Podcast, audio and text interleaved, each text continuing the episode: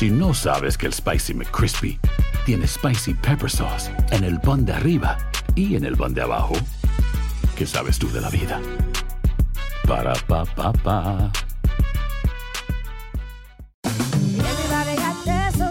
La venta para amigos y familiares de JCPenney está de vuelta. Desde lunes ahorra 30% extra en artículos por toda la tienda. Esos son ahorros adicionales por encima de nuestros precios bajos. Dile a tus amigos, ven con tu familia y ahorren en grande. No olvides, ya se acerca el Día de las Madres. Y tenemos todo lo que mamá quiere: joyería, belleza, salón y tarjetas de regalo. JCPenney, vale la pena. Cupón válido del 29 de abril al 5 de mayo en selección de estilos. Aplican exclusiones. Detalles en la tienda jcp.com. Sick of being upsold at gyms? My guy, you're currently a base member. For $90 more, I can upgrade you to our Shred membership. For $130 more, you'll be a Swole member. And for just $300 more, you'll reach Sweat Platinum. At Planet Fitness, you'll get energy without the upsell. Never pushy, always free fitness training and equipment for every workout. It's fitness that fits your budget. Join Planet Fitness for just $1 down and $10 a month. Cancel anytime. Deal ends Friday, May 10th. See Home Club for details. Ohio, ready for some quick mental health facts? Let's go. Nearly 2 million Ohioans live with a mental health condition. In the U.S., more than 50% of people will be diagnosed with a mental illness in their lifetime. Depression is a leading cause of disability worldwide. So, why are some of us still stigmatizing people living with a mental health condition when we know all of this? Let's listen to the facts and beat the stigma. Ohio, challenge what you know about mental health at beatthestigma.org. Univision Audio. Enigma sin resolver es un podcast para mayores de edad. Algunos radioescuchas pueden encontrar el contenido del programa ofensivo. Se recomienda la discreción del radioescucha, especialmente para menores de edad.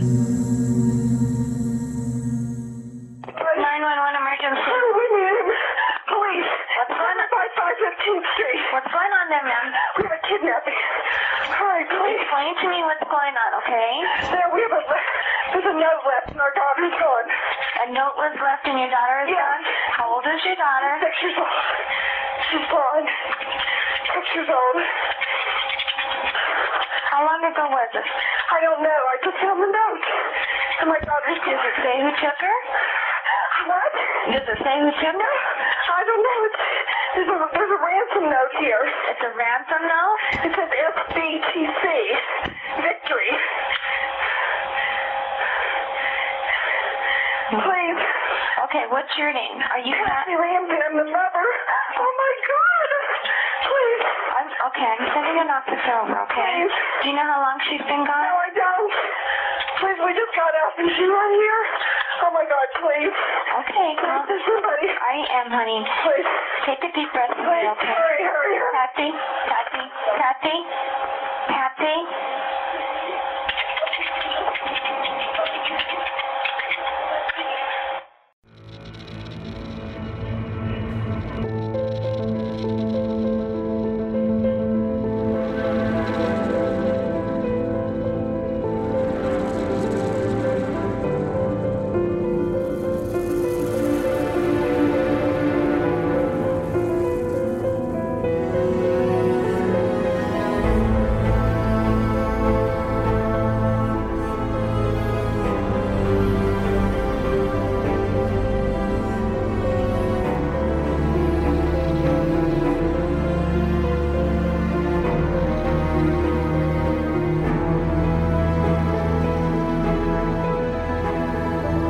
¿Qué tal amigos? Bienvenidos a una emisión más de Enigma sin resolver. Les saluda Horacio Ontiveros. Y aquí Dafne OGB. Y en vista de Uy, que, sí. bueno, y en vista de que me han inundado los mensajes, este, con mensajes, perdón, y correos electrónicos de que me río muy fuerte, el día de hoy solamente me reiré, ja, ja, ja.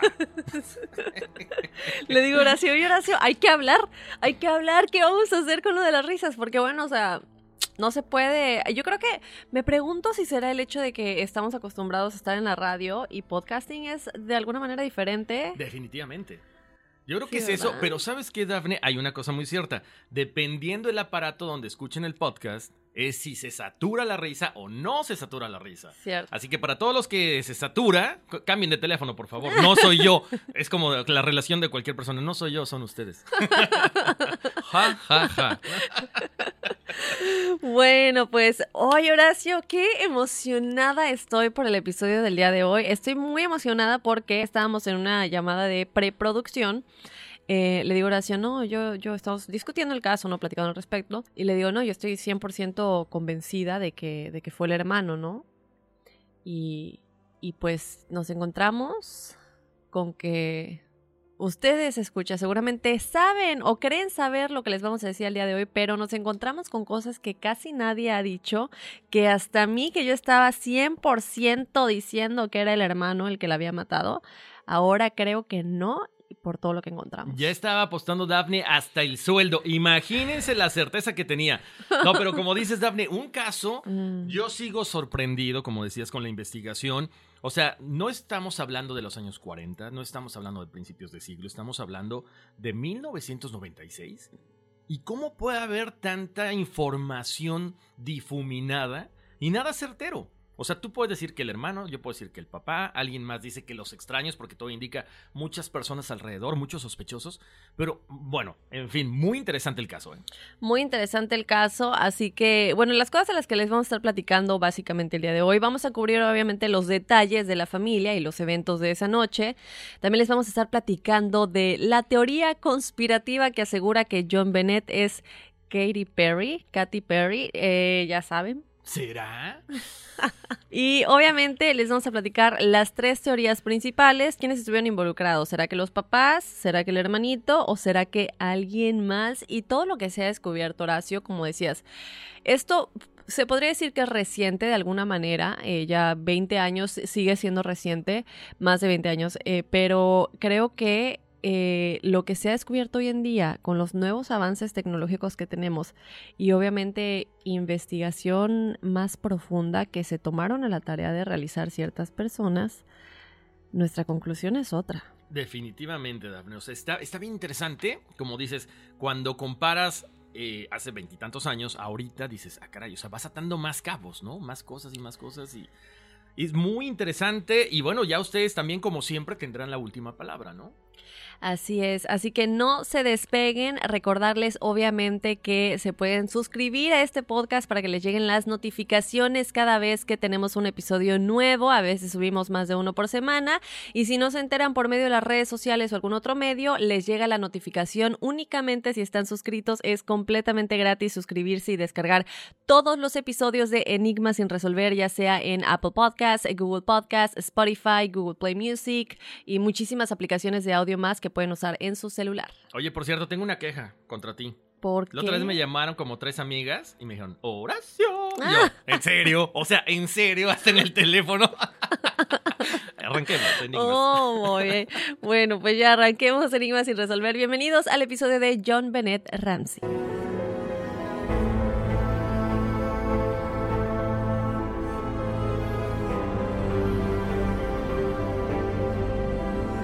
En 1996, el asesinato de John Bennett Ramsey dejó al país entero en shock. Porque era muy fotogénica y muy pequeña. El caso ha sido fuente de dolor y dudas alrededor de todos los involucrados. Mucha gente aún cree que sus padres son responsables por su asesinato. La cobertura del caso por parte de los medios de comunicación se centró principalmente en la breve carrera en concursos de belleza de John Bennett, así como la riqueza de sus padres y la evidencia inusual encontrada en el caso. Los informes de los medios de comunicación también han cuestionado cómo la policía manejó el caso. Los miembros de la familia Ramsey y sus amigos han presentado demandas por difamación contra varios medios de comunicación.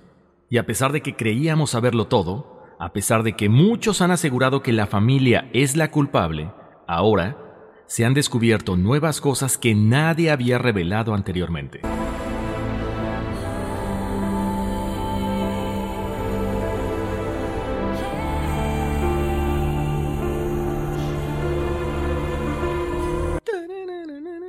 Tan, tan, tan. Oye, Horacio, qué interesante este.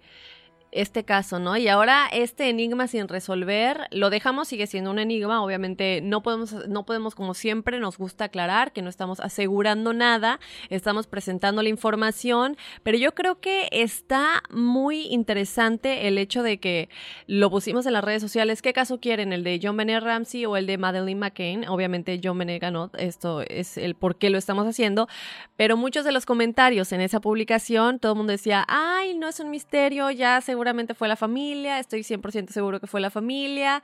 Y no, aguanten, porque muchas veces que les vamos a presentar un enigma, ustedes hasta que lo escuchen se van a sorprender de toda la información que tenemos para ustedes. Exactamente, nos vamos por lo que nos dicen los medios, Dafne, pero cuando empecemos eh, a, a mostrarles la evidencia y ustedes la van escuchando y van atando esos cabos, van a decir, ah, espérame, espérame, espérame. O sea, creo que ya cambié de parecer.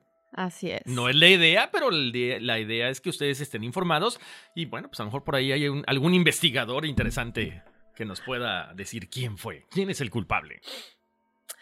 Bueno, Horacio, vamos a comenzar por platicarles los sucesos de este caso. ¿Te parece? Me parece bien, arranquemos. Ok, Jomenet nació en Northside Hospital, Atlanta, Georgia, y se mudó junto con su familia a Colorado cuando tenía tan solo un añito de edad. Su nombre es la combinación del primer y segundo nombre de su papá, que nació el 7 de diciembre de 1943. Su mamá es Patricia Ramsey, que todos la conocemos, bueno, la conocimos como Patsy. Ella nació en el 56 y falleció en el 2006 a causa de un cáncer, que ya les vamos a estar platicando más adelante a detalle cómo se fue desenvolviendo esta enfermedad en el curso de los años en el que estaba la batalla legal con respecto a lo que sucedió con Jomenet. Jomenet se presentó en numerosos concursos de belleza en los que Patsy pues la, la inscribía, muchos creemos, yo en lo personal creo que nunca fue con el afán de sexualizar a su hija ni de, hacer nada de lo que mucha gente ha dicho en los medios de comunicación. En el tiempo en el que John Bennett estuvo en muchos de estos concursos de belleza, fue tiempo en el que eh, Patsy todavía tenía la enfermedad del cáncer, le desapareció en la batalla legal cuando John Bennett ya había fallecido pero en este tiempo yo siento que era más con el hecho de tratar de estar con su hija, pasar tiempo con su hija, de algo que a lo mejor ella pensó que no iba a poder hacer cuando ella cumpliera 15 años o en su boda, o, compartir este momento de estar con ella, arreglarla y, todo esto, ¿no? Ese es mi punto de vista. Y bueno, muchos lo han presentado como que la inscribía y la tenían que maquillar y la tenían que poner vestidos, pero bueno. Eh, ¿Sabes eh qué pasa, Daphne? Es que yo creo que ahí, bueno, yo, eh, mi punto de vista es no soy muy afecto a ese tipo de concursos. Son niñas muy chiquitas que para uno a lo mejor es normal. O sea, bueno, para muchas personas es normal, ¿no? Las, las ves que te gusta, pues no sé, mucho más grandes, pero con una cara muy inocente. Pero el problema, como lo iremos platicando más adelante, es que hay gente que la sexualiza, que, que ya eh, les despierta un morbo porque no se ven como una niña tan inocente. Entonces, no puedo criticar a la señora porque mucha gente aquí en Estados Unidos es muy normal, muy común que hagan eso, pero este, a lo mejor quizá eso tuvo que ver con lo que con esta trágica historia, ¿no? Estoy de acuerdo contigo, Horacio. Eh, yo tampoco soy fanática de los concursos de belleza en general, ¿eh? ni siquiera en, ya estando grande. Eh, respeto y tengo amigas que les encanta el modelaje les gusta eh, estar en, en, esos concursos de belleza desde que desde la preparatoria, desde que la niña de la high school. Pero pero a mí, no, yo, a mí no me gusta simplemente por el hecho de que para mí, aunque digan, sí, a ver, ¿cuál es la pregunta y qué vas a responder para hacer que también eres inteligente? Yo para mí sigue siendo un concurso en el que si te ves bonita, ganaste, ¿no? Fíjate que yo fui modelo varios años de gimnasio. Yo era el antes.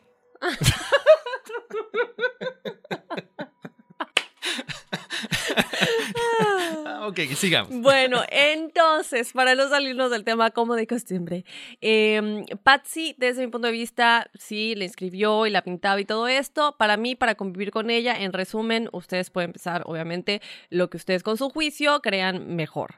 John Ramsey, el padre, en ese entonces era un hombre de negocios y era presidente y jefe ejecutivo de Access Graphics, una compañía de servicios informáticos. Su hermano, llamado Burke, nació el 27 de enero de 1987 y era tres años mayor que ella, que, John Bennett, que nació en el 90. Bueno, eh, como ya les comentamos, ¿cuáles son algunos de los concursos de belleza en los que John Bennett se presentó? Bueno, tenemos America's Royal Miss, Royal Miss, Colorado State All Star Kids, Cover Girl, Little Miss Charlevoix, Michigan, Little Miss Colorado, Little Miss Merry Christmas, Little Miss Sunburst y National Tiny Miss Beauty. Y cabe mencionar obviamente que casi, casi todos los ganó, ¿eh? Pues sí, bueno, eh, muy bonita la niña, ¿eh? Muy, bonita. Muy bonita y además era muy extrovertida. ¿Sabes Muy qué? segura de sí misma. Eso, tenía un charming, ¿no? Tenía algo que llamaba mucho la atención. Porque no solamente lo bonita, ¿no? sino cómo se desarrolla. Tienes razón. Sí, no, ella definitivamente sabía cómo desenvolverse en un escenario, ¿no? Entonces, bueno, el 26 de diciembre de 1996, la madre de John Bennett descubrió que ella había sido secuestrada después de hallar una carta de rescate de dos páginas y media en la escalera de la cocina. Aquí es donde se, se vuelve pues un caos, ¿no? Y les voy a pedir por favor que presten atención a la fecha 26 de diciembre de 1996. Más adelante van a entender por qué les pedí que presten atención a la fecha, no solamente porque obviamente fue cuando sucedió esto, ¿no? Entonces, bueno, se encuentra la carta, me despierto, veo esto y ¿qué es lo primero que pasa? Bueno, pues no sé que sea una nota en la que se exigían 118 mil dólares, una suma similar a un bono que casualmente. Horacio, el marido había recibido a comienzos de ese año. Entonces, aquí es cuando dices, "Uy, tienes que ser alguien cercano a la familia para saber cuánto dinero tengo en el banco, ¿no? Claro. Porque es una suma que ya sea que trabajas conmigo y sabes que se me pagó eso, que se me dio un cheque, que me depositó algún cliente, lo que sea, tú tienes que saber, ¿no? Que qué casualidad que lo que se me depositó hace poco por medio de trabajo también este es lo que me estás pidiendo, ¿no?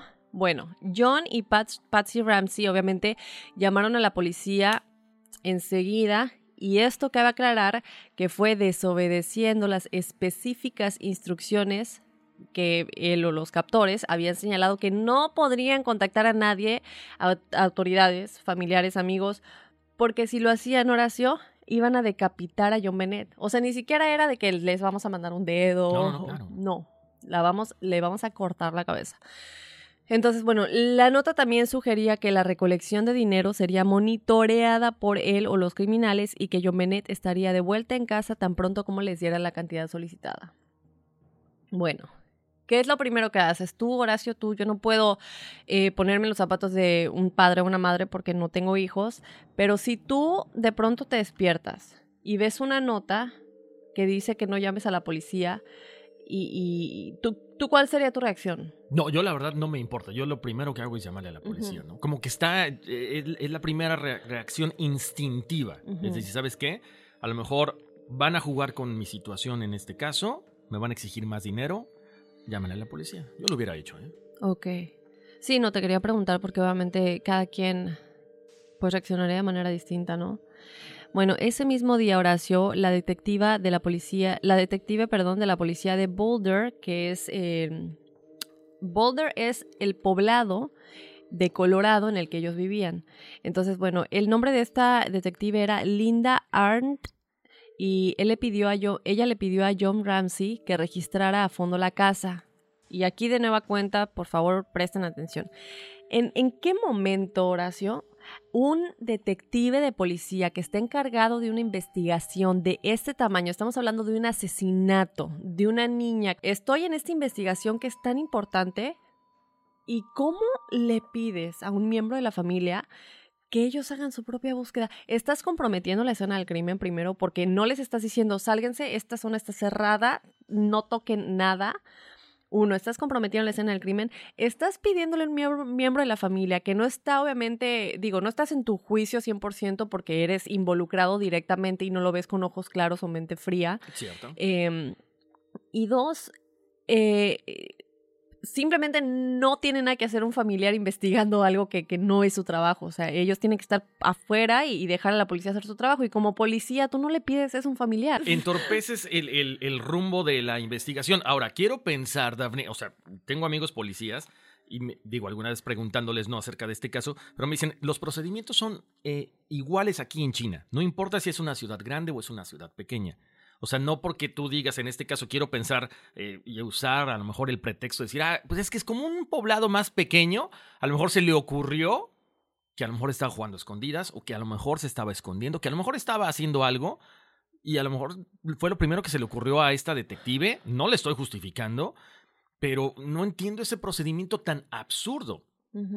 Sí, bueno, podría ser. Obviamente no lo vamos a entender porque no estábamos en el momento y esto es lo que, lo que se dio al lugar, ¿no? Nada más para que sepan que Así es como entonces el papá de John Bennett la encontró en el sótano. ¿Qué sucede? Bueno, la intención del papá de John Bennett, el nombre de este señor, recordemos, es John. John baja, dice, bueno, vamos a empezar por abajo y luego me voy al resto de la casa a ver si lo encuentro. Bueno, obviamente no llegó tan lejos Horacio, porque estando abajo, ¿cómo, cómo vemos la escena del crimen? Está el sótano, que es en donde se encuentra el cuerpo. Y al lado hay como una bodega de donde tenían los vinos. Digo, estamos hablando de que es gente de dinero que tiene su bodega específicamente para puro vino, como el que le llaman wine cellar. Y, y ve una sábana blanca. Entonces, obviamente, lo primero que se imaginó es que era John Bennett.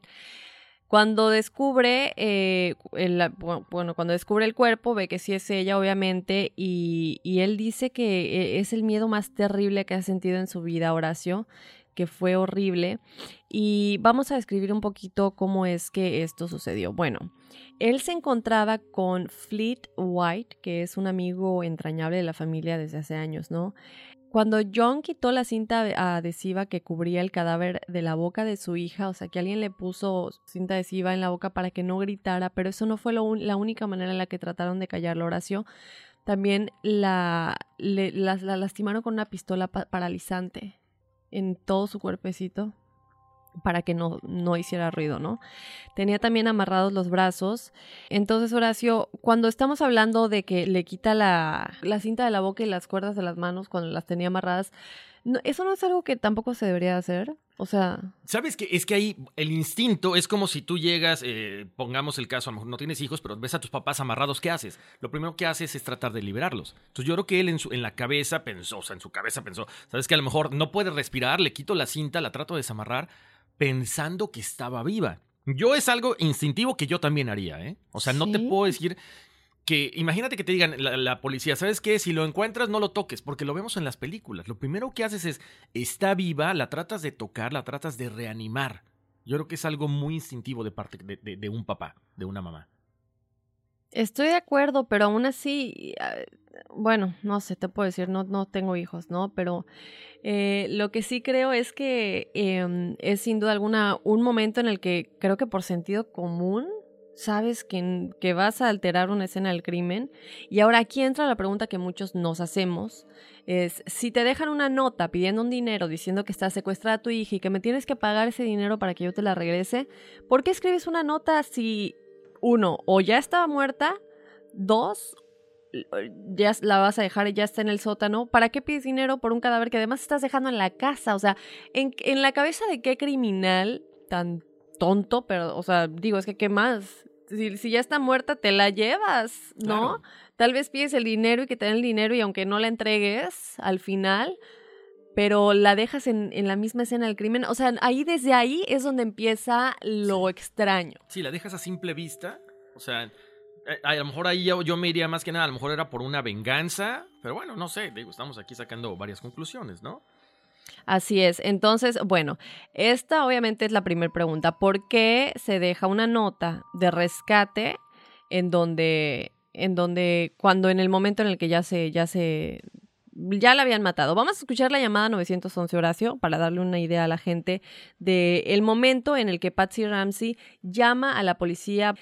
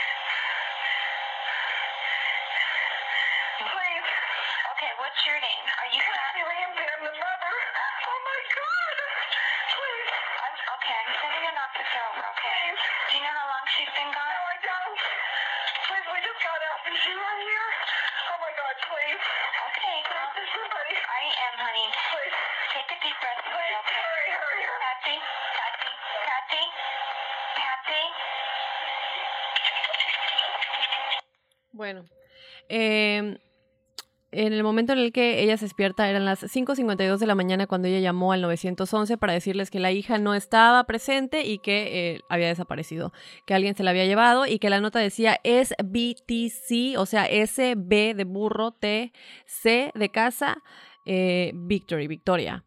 Em, ya vamos a analizar y vamos a platicar exactamente de la escritura, de lo que dicen los analistas expertos en escritura, eh, del perfil, es mujer o es hombre, se encontraba bajo estrés, no se encontraba bajo estrés. eh, y todo esto, ¿no? Tenemos los detalles de eso, también tenemos los detalles del lenguaje corporal de Patsy y de John en las entrevistas. Eh, ¿Qué dicen los expertos en lenguaje corporal? ¿Están mintiendo? ¿No están mintiendo en sus declaraciones? Entonces, todo esto se los vamos a decir para que se queden para todo esto. Efectivamente. Y bueno, vamos, ¿qué te parece con las teorías, eh, Dafne, y gente que nos escucha, acerca de esta investigación? Bueno, la teoría número uno dice que el padre de John Bennett es el culpable. ¿ok? Se dice que encontraron signos de abuso sexual en la niña y que por esto él podría ser el culpable. La teoría dice que él estaba abusando de ella cuando la golpeó accidentalmente contra algo y el impacto causó la ruptura de su cráneo, matándola al instante. Dicen también que su esposa ayudó a cubrirlo alterando la escena para que pareciera que la habían asesinado. Algo bastante grotesco, pero bueno, esa es una de las teorías. Tenemos la segunda teoría. Bueno, la segunda teoría, Horacio. Eh, según esta teoría, la madre de John Bennett es la culpable. Lo que le incrimina es la nota de, res de bueno, le están pidiendo el rescate, ¿no? ¿Por qué? Porque, la, eh, porque fue escrita en las hojas de una libreta que le pertenecía a ella. Y en la llamada ella dice que está sola, no dice que está con alguien más. Y ya les vamos a platicar también de que cuando ella supuestamente cuelga el teléfono, se escuchan otras voces, ¿no? Entonces ella no estaba sola cuando llamó al 911. Eh, por otro lado, cuando se hizo la prueba de caligrafía, de lo que les platicaba hace un momento, eh, es la única que no se pudo descartar. Se dijo no es John, no es obviamente el chiquitín. Y no es también examinaron eh, la escritura de otros familiares y la única que no se pudo descartar 100% fue Patsy, ¿no? Entonces, bueno, esto es algo que también se deja en cuestión. ¿Qué es lo que se dice? Pues que esa noche se encontraba ensayando para un concurso de belleza y que Patsy le exigía demasiado a Bennett, Horacio. Entonces Patsy en algún momento se cansó, perdió la paciencia y la golpeó accidentalmente, causándole la muerte. Qué fuerte. Ahora, hay otra teoría que básicamente ya señala a otro miembro de la familia. Esta es la teoría número 3. Y se dice que el hermano de John Bennett es el culpable. Exactamente. Les voy a contar más o menos cómo está la situación. El plato favorito de Burke, el hermano de John Bennett, era la piña, al igual que, que, su hermana. Entonces se dice que John Bennett se va a dormir y en ese momento su hermano baja a la cocina porque tenía hambre. Patsy, la mamá de los niños, se encuentra ahí, le sirve un tazón de piña y cuando estaba comiendo, John Bennett aparece y agarra la piña del plato de su hermano. ¿Qué es lo que pasa? Como típicos hermanos, se pelean y Burke se cansa de su hermana porque obviamente también tiene toda la atención enfocada hacia ella, toma una linterna, una lámpara que se encontraba en la mesa y le pega en la cabeza matándola accidentalmente. Ok, les cuento. Al principio esta teoría decían que no era considerable porque no creían que un niño tan pequeño pudiera tener esa fuerza como para romper el cráneo de su hermana. Pero después de que ya saben, hicieron pruebas, algunos experimentos, se llega a la conclusión de que sí es posible.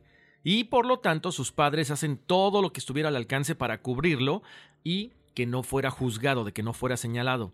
Les cuento, para 1998 la policía y el fiscal de distrito dijeron que el hermano de John Bennett, Burke, que tenía nueve años al momento de su muerte, no era sospechoso. Bueno, una teoría y se dice que no. Pero la cadena estadounidense CBS o CBS estrena el 18 de septiembre del 2016 The Case of John Bennett Ramsey, una serie documental de seis capítulos en donde se profundiza en la investigación de este crimen y en lo que se recupera la teoría de que los Ramsey falsearon la escena del crimen para ocultar un accidente o un posible asesinato.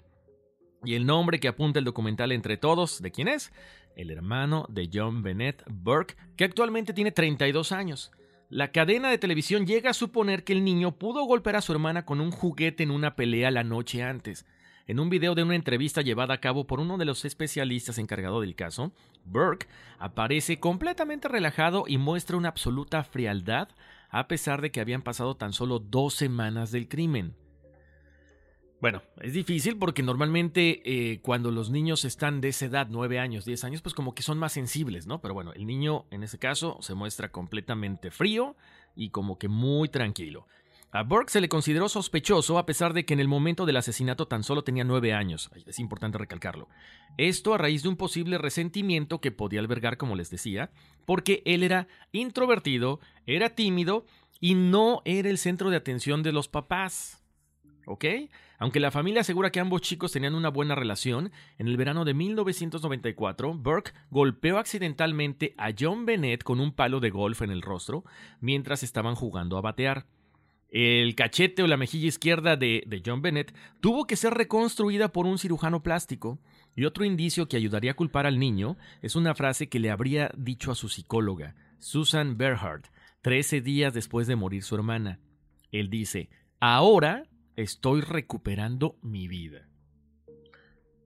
Interesante, Horacio. Y, como dices, ¿no? Hay varios experimentos que se han hecho y ustedes los pueden ver perfectamente en YouTube. Eh, pongan experimento de John Bennett Ramsey, hermano golpea, seguramente lo van a encontrar. Hay varios, no hay un nombre específico de un video porque hay, hay varios. Inclusive creo que en este documental presentan varios eh, experimentos.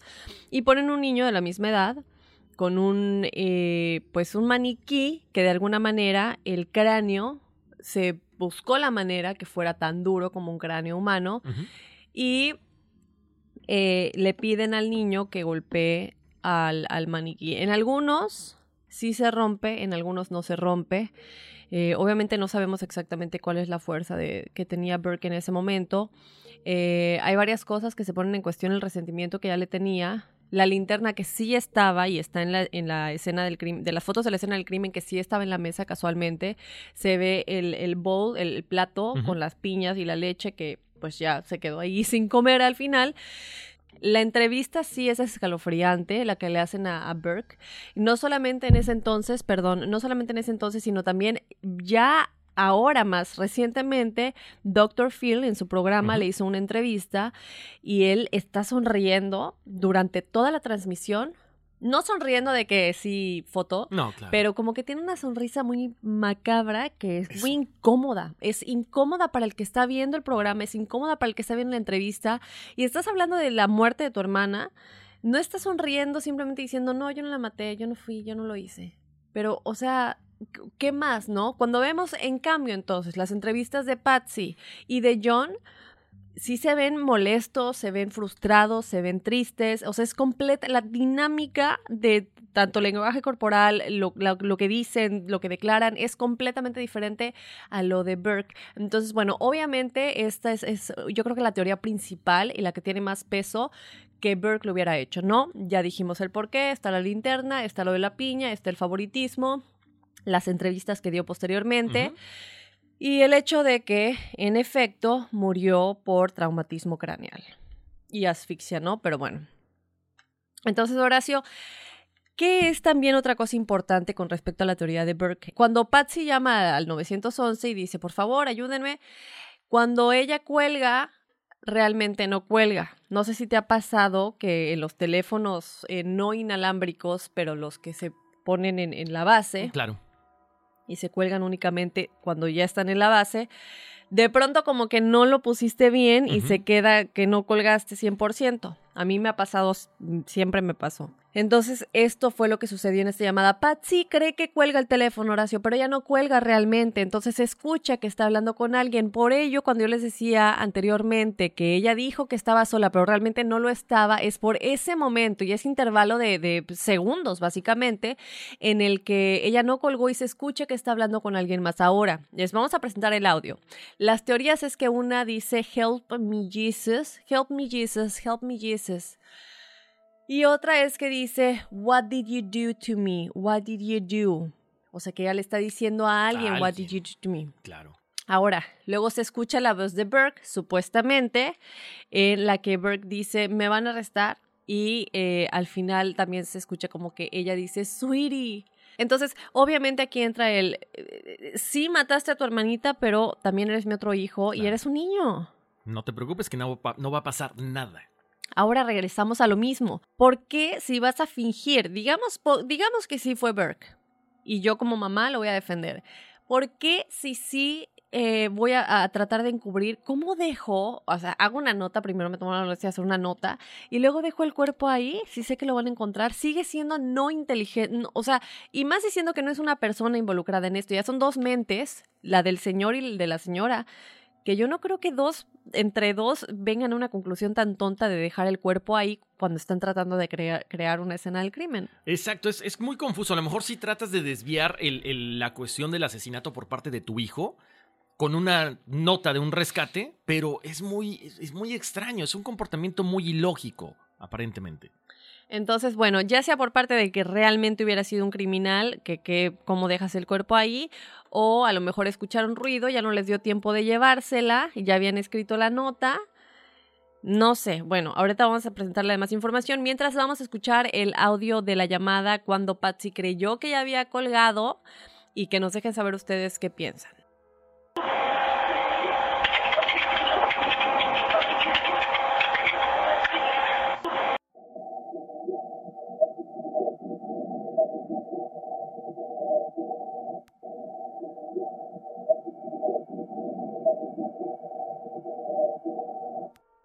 Bueno, y está Horacio. Yo sí escucho, yo sí llego a escuchar el, el What Did You Do. Ese- e- esa parte sí la escuché. What did you do? Sí lo escucho, lo demás está un poquito más confuso. A lo mejor de repente ya como les decimos a la gente, es co- es como los fantasmas, ¿no? Escucha, escucha, escucha, y dice aquí esto. Ya lo empiezas a, a- a tratar de entender, pero sí está muy extraño. Muy extraño eh, porque todo esto lo graba precisamente el sistema de telefonía del 911.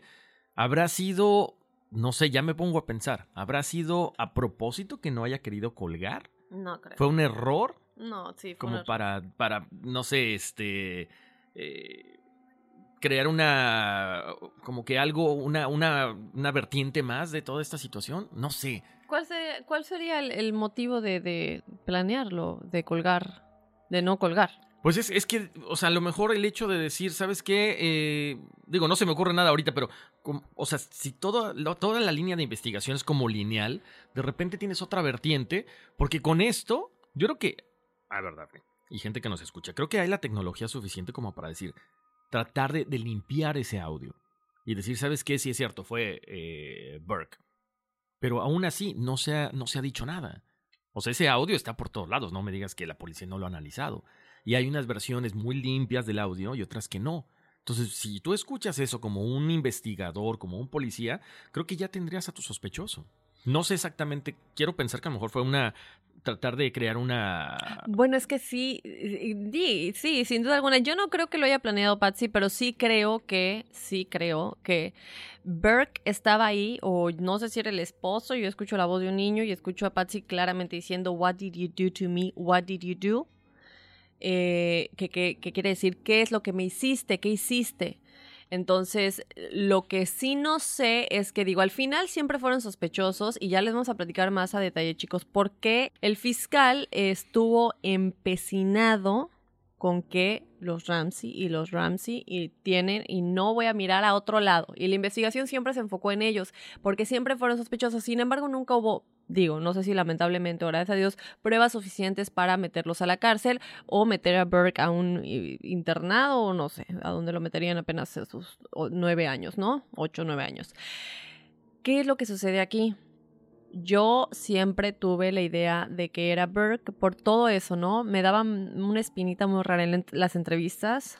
eh, están todas las evidencias de la escena del crimen. Pero ahora sí, chicos, les vamos a presentar otras cosas. Hay muchas preguntas. Lo primero es obviamente, como les dijimos, ¿cómo fue posible que el crimen se hubiera cometido en la casa y los papás no hubieran oído nada? ¿Sabes?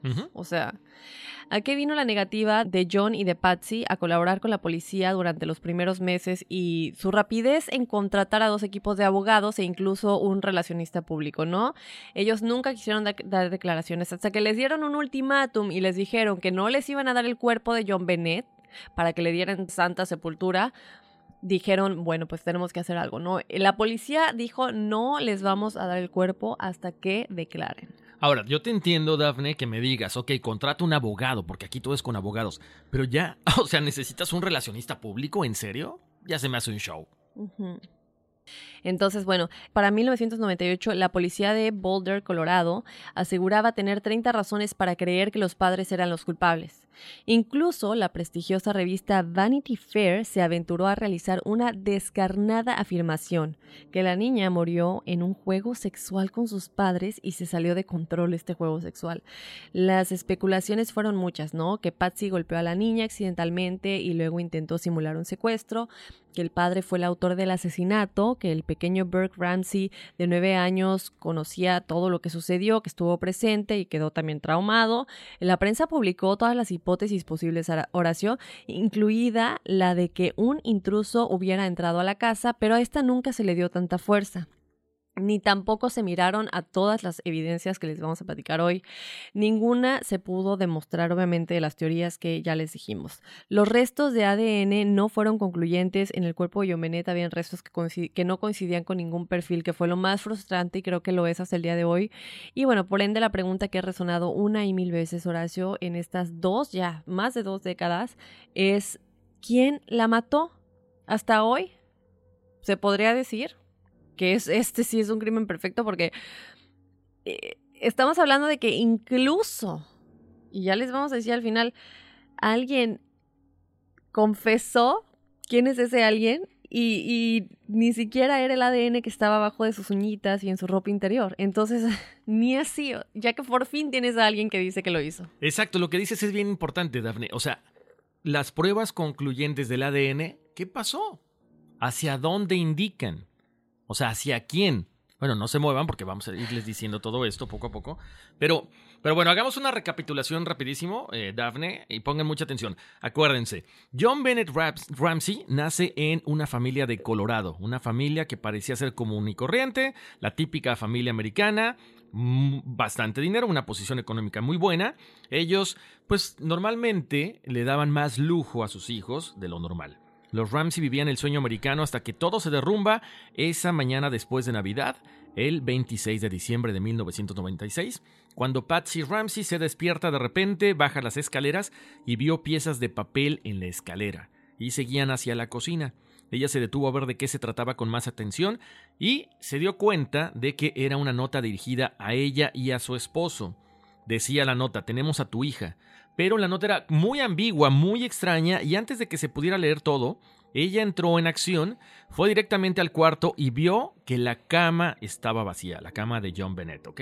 Ella se acuerda de que grita por su esposo John en ese momento y la carta, volvemos a la carta, tenía detalles muy cuidados, como lo que mencionamos hace rato, pidiendo 118 mil dólares, que era el dinero que le habían dado de bono al papá, eso es muy extraño, eh, que no podían hablar con nadie y que si lo hacían iba a ser decapitada John Bennett. Lo comentábamos hace rato, Patsy eh, no sigue las instrucciones de la carta, le llama al 911, minutos más tarde llega la policía, comienzan a buscar en la casa y es cuando los policías forenses llegan y uno de, los detectives hace algo muy extraño, que era esta mujer detective. Le pide a John que buscara por algo que fuera diferente, algo fuera de lo ordinario. Eso es algo que ha llamado mucho la atención de manera negativa a los detectives que revisan cada vez que pueden el caso. No los detectives que estuvieron ese día, sino mucha gente que le ha llamado la atención este caso de John Bennett. Y aseguran que no se puede mantener una escena segura pidiéndole a los involucrados o cualquier persona de la familia que busque algo por su parte. Eso es trabajo de la policía. Recordemos esas cintas amarillas que ponen para que nadie pase. Te sacan en ese momento de ahí, no puedes buscar. ¿Por qué? Porque vas a contaminar con huellas digitales, con huellas de zapato o con el mismo ADN, ¿no? Entonces es, es muy raro. Ahora, les cuento, el veterano investigador de homicidios eh, John San Agustín fue contratado por los Ramsey posteriormente para investigar este caso más a fondo. John Ramsey comenzó a buscar en el sótano con la intención de ir de abajo hacia arriba. ¿Por qué no de arriba hacia abajo, no? Eh, está medio extraño también. Obvio, no continúa esta búsqueda porque luego, luego eh, él encuentra el, cuerpo de su hija, como comentaba Daphne hace rato, al ladito de la bodega de vinos. Y eh, bueno, pues básicamente es eh, lo que comienza en un secuestro con esta nota de un, de, un ¿cómo se llama? De un dinero por me- del dinero a cambio de la vida de, de John Bennett. Se cae El detective que estaba ayudando en la investigación mira a John y le dijo, ella está muerta. O sea, básicamente es eso, ¿no? Ahora, las, las preguntas empiezan a llegar en el momento en que encuentran el cuerpo. ¿Por qué alguien dejaría esta nota si John Bennett ya está muerta? Híjole, no sé, muchas veces la gente pide, los secuestradores piden rescate y ya está muerta la persona, ¿no? En este caso, bueno, pues sí es un poquito más extraño porque a lo mejor pocas veces se dan secuestros aquí en Estados Unidos. Yo no he escuchado muchos secuestros, Dafne. No sé si tú. Sí, no, yo tampoco, pero ¿por qué dejas el cuerpo ahí? Lo que se me ocurre y lo que dije hace un momento, a lo mejor eh, ya no les se despertó Patsy, que es cuando se despierta a las casi ya seis de la mañana, escucharon ruido y dijeron ya no nos da tiempo, vámonos ya. A lo mejor otra cosa es que no sé, se les habría complicado por la parte de afuera, de donde ya les vamos a platicar, que creemos que entraron en esta ventanita, a lo mejor se les complicaba sacar el cuerpo, había gente afuera, ya es una hora en la que la gente ya está yendo al trabajo o ya se están despertando, sacar la basura y muchas cosas. La nota está ahí. Para mí, yo sigo diciendo, no creo que hayan sido los padres, yo entiendo la versión del hermanito y que hayan estado en cubrirlo, pero se me hace, si hubieran sido ellos, tienen todo el tiempo del mundo para planear realmente bien antes de llamar al 911, deshacerse de cualquier pista y ya después llamar. No, no llamas tan temprano y enseguida. Si sabes que tú, es, tú controlas el tiempo, porque ellos lo controlan, ellos son los únicos que saben hasta ese momento lo que sucedió. Si yo tengo control del tiempo, yo no llamo hasta que estoy segura que no se me puede incriminar. Y tener el cuerpo ahí y con una nota, obviamente te va a incriminar. Exacto. Lo que sí se me hace raro, volvemos al punto, ¿no? ¿Por qué empiezas a buscar en el sótano? O sea, cuando mi hijo está escondido, lo primero que buscas es en el cuarto. O sea, no iría al sótano. Ah, pero sí buscaron en el cuarto. No, no, no, claro, pero él, él decide comenzar de abajo hacia arriba. O sea, sí, ya, ya habían, este, eh, ya estaban preocupados, ya habían buscado por todos lados.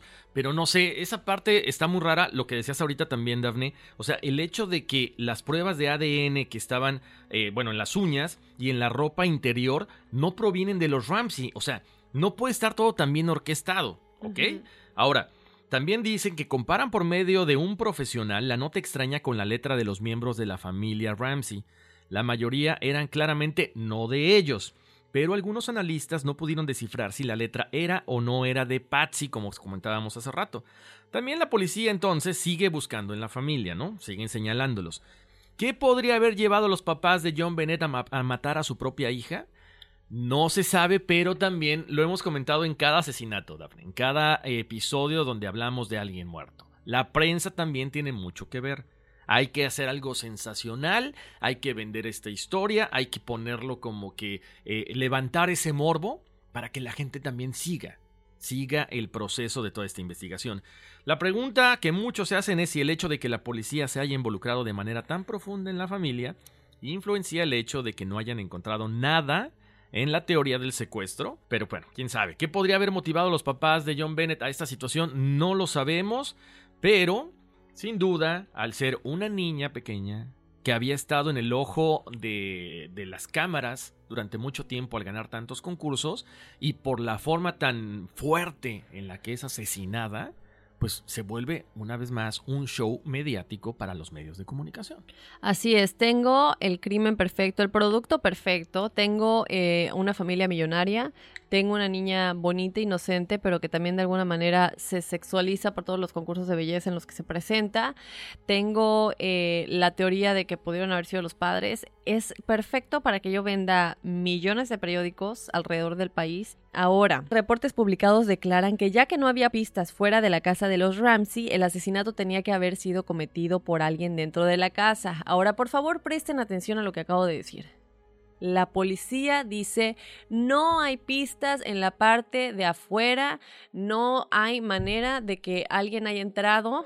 Sin embargo, esto cambia posteriormente, pero e- este es el aferramiento de la policía de decir, no vamos a mirar por otro lado, tuvo que haber sido la parte de adentro. Entonces, bueno, hay un problema, sin embargo. La examinación cercana de la escena del crimen muestra que hay muchísima nieve en la parte de la cochera, en la parte frontal. Si hay nieve en la parte frontal, obviamente tiene que haber huellas de zapatos. Si no hay huellas de zapatos, nadie entró, por lo tanto el crimen se cometió desde adentro. Ah, espérame tantito. La parte de atrás está completamente libre de nieve. La parte de atrás está limpia porque es la parte que usaban más. Esto no se examinó.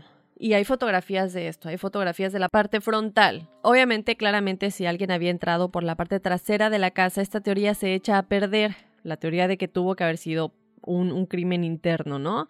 Pero los, los investigadores actuales, los que se involucran posteriormente a esta investigación, porque están seguros que no fueron los Ramsey, declaran que la policía estaba tan empecinada, como ya les dije, en señalar a los Ramsey, que el hecho de que el asesino pudiera haber entrado por la parte trasera no fue tomada nunca en consideración.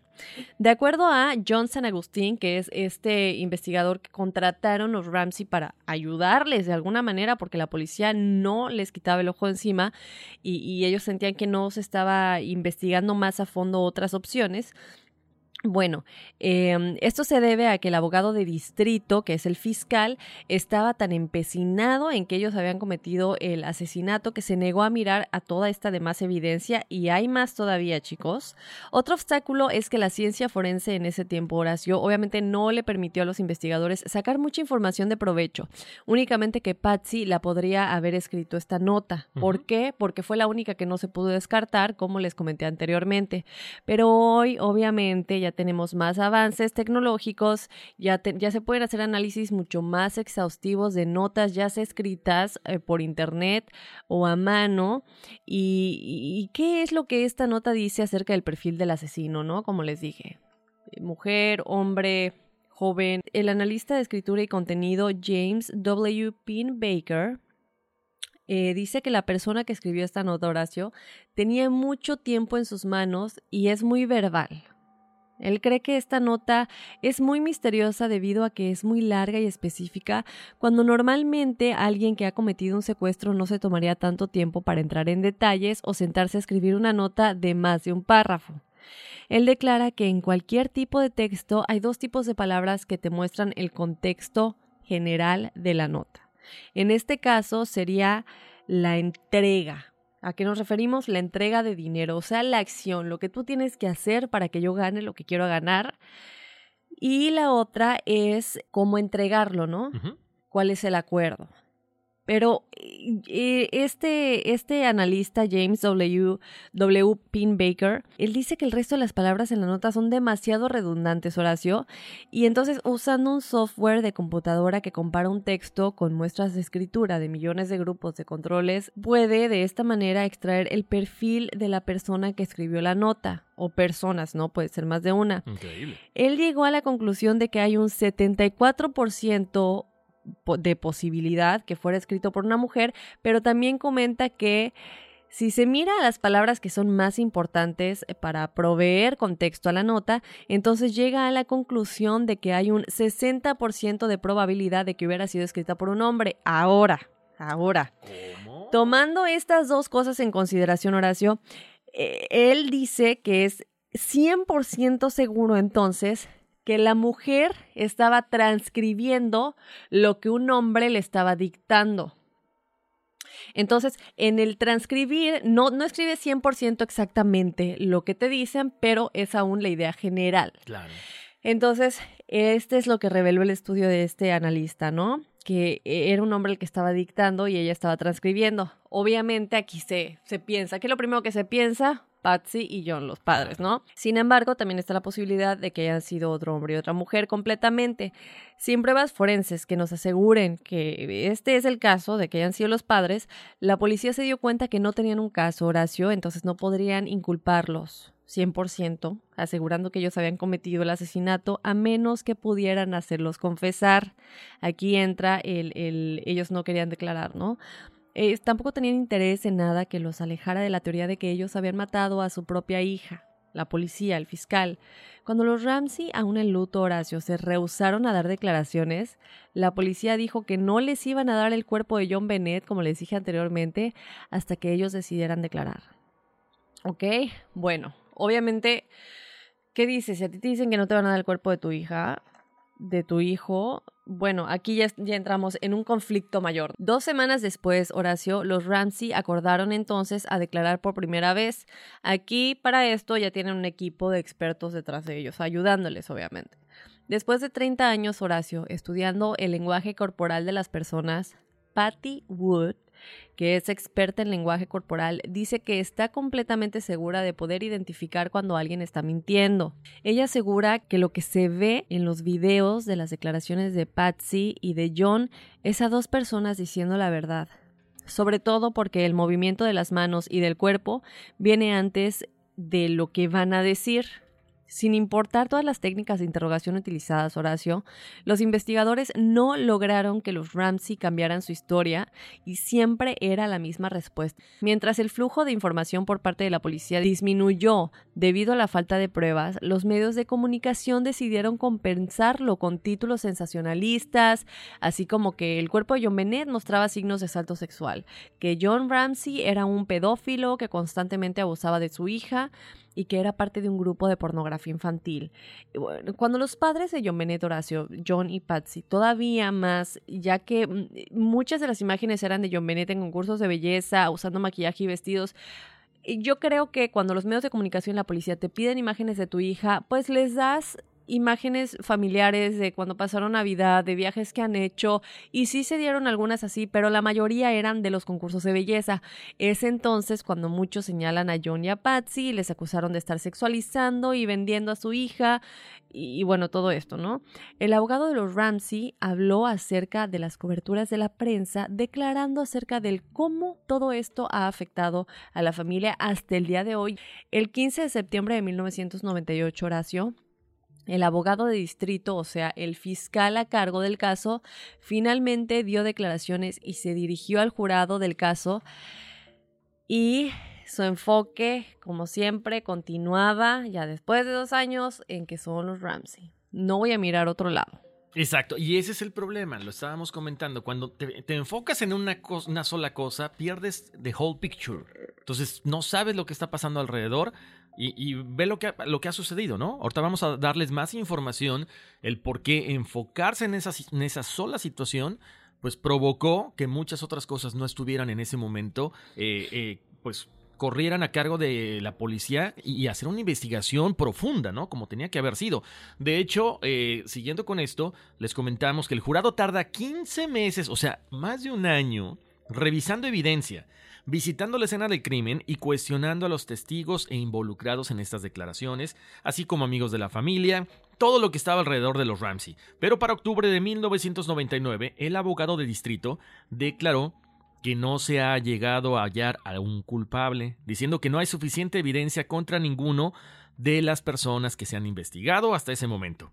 Después, la policía de Colorado quiere extender la red de sospechosos y mirar hacia otros lados, pero el abogado de distrito no estuvo de acuerdo e insistió en que en que todo debería estar enfocado en la familia Ramsey. Al mismo tiempo, para limpiar su nombre y encontrar al asesino de su hija, los Ramsey contrataron a su propio equipo de investigación. Lou Smith, un renombrado detective de Colorado, era el líder de ese grupo. Ahora, ya también ya es un poquito más de tiempo, ¿no? O sea, ya pasó demasiado tiempo. No sé si era válido contratar a otro a otro detective, Daphne, pero bueno, quizá a lo mejor querían desviar la atención, no lo sabemos. El chiste es que este, este investigador, Lou Smith, encuentra montañas de evidencia que la policía ignoró en su investigación hasta ese momento. Desde el principio, hay que recordarles que los Ramsey declararon que su hija había sido matada por un intruso, pero la policía dijo que la ventana del sótano era demasiado pequeña para que un adulto entrara. Smith entonces decide tratar por él mismo y ¿qué creen? Él cabe perfectamente por esta ventana. Lo que se muestra en video. Él también analiza cómo éste pudiera haber logrado salir por la misma ventana y trae a la luz el hecho de que en una de las fotos de la escena del crimen hay una maleta debajo de la ventana y abajo de esa maleta hay huellas de zapatos. Hay huellas de zapatos abajo y alrededor. O sea que sí podía haber por ahí un intruso eh, bueno, entrado hacia la casa, ¿ok? Bueno, lo que también, al esta maleta estar abajo de la ventana, pudiera haber ayudado a la persona a salir por la ventana. Alrededor de la maleta hay... Ahí está la cosa, ahí está el coso. Hay dos huellas de zapatos diferentes, ¿ok? Una de ellas eran de botas high-tech y las segundas huellas no pudieron ser identificadas. Lo que sí se pudo descubrir es que ninguna de las huellas pertenecía a los Ramsey. Otra cosa que se define también es que en, entonces es que eran dos asesinos los que habían entrado por esa ventana. Esto nunca fue mostrado al público ni puesto en evidencia durante la investigación. Ahora sí estamos hablando de que eran dos personas. Recordemos que el analista de contenido y, y escritura declara que cuando analiza la nota que fue escrita donde piden el rescate, era supuestamente dos personas, un hombre y una mujer. Exacto. Y él dice lo siguiente. Si esta nota fue escrita por los padres, sería obvio que tendrían que estar bajo demasiado estrés. Gente bajo demasiado estrés comete cierto tipo de errores cuando están escribiendo, tales como constantes faltas de ortografía, saltarse, saltarse signos de puntuación, entre otras cosas. No tiene sentido que hubieran sido los padres. No. O sea, fue tajante. Fue tajante, Horacio, y aparte para mí no es suficiente que me digas que porque la nota fue escrita desde la libreta de Patsy, que digo, la libreta estaba en la cocina, dame el primer papel que vea para que yo les escriba la nota, uno. Y dos, sigue estando en cuestión el por qué todas estas evidencias, y hay más, no se presentaron en este juicio, en este proceso en el que el jurado estaba visitando la escena del crimen, como nos dijiste, estaba hablando con amigos de la infancia de Patsy, o sea, Patsy declara en entrevistas han hablado con todo mundo, con personas que yo no veo desde la primaria, que no han encontrado nada en absoluto. ¿Cómo se te ocurre pensar que yo voy a matar a mi hija? Que no digo que no suceda, tenemos el caso de Paulette en México, que yo creo que sí fueron los padres, eh, pero en este caso yo no lo creo, simplemente veo sinceridad, uno, y dos, tenemos eh, la bota de la compañía Hightech, se ve claramente el zapato. Ya les vamos a decir quién sí tenía ese zapato. el, fiscal dice, no, esa ventana no es, no es lo suficientemente grande. Eh, chéquenselo igual en, en, YouTube, chicos. Se ve el video de este investigador, como nos comentabas, Horacio. Eh, y, lo veíamos Horacio y yo y es impresionante que es un hombre tampoco está chiquito. No, no, no, para nada. Es un hombre grande, él está entrando por la ventana sin ningún problema. Se puede entrar, saltas al piso. ¿Cómo salgo? Una pues ponme algo ahí para que yo me eleve, una maleta. Qué casualidad que hay una maleta y hay huellas. O sea, ¿por qué todo eso no se presentó en evidencia? Para recapitular un poquito, chicos, está la nieve la nieve. Únicamente se examina la parte frontal y se dice, como no hay huellas en la nieve en la parte frontal, no pudo haber sido alguien que venga de afuera. Ya eliminamos esa parte porque ya dijimos que por la parte trasera no había la nieve y sí se pudo haber entrado por la ventana. Dos, la maleta. Tres, las huellas.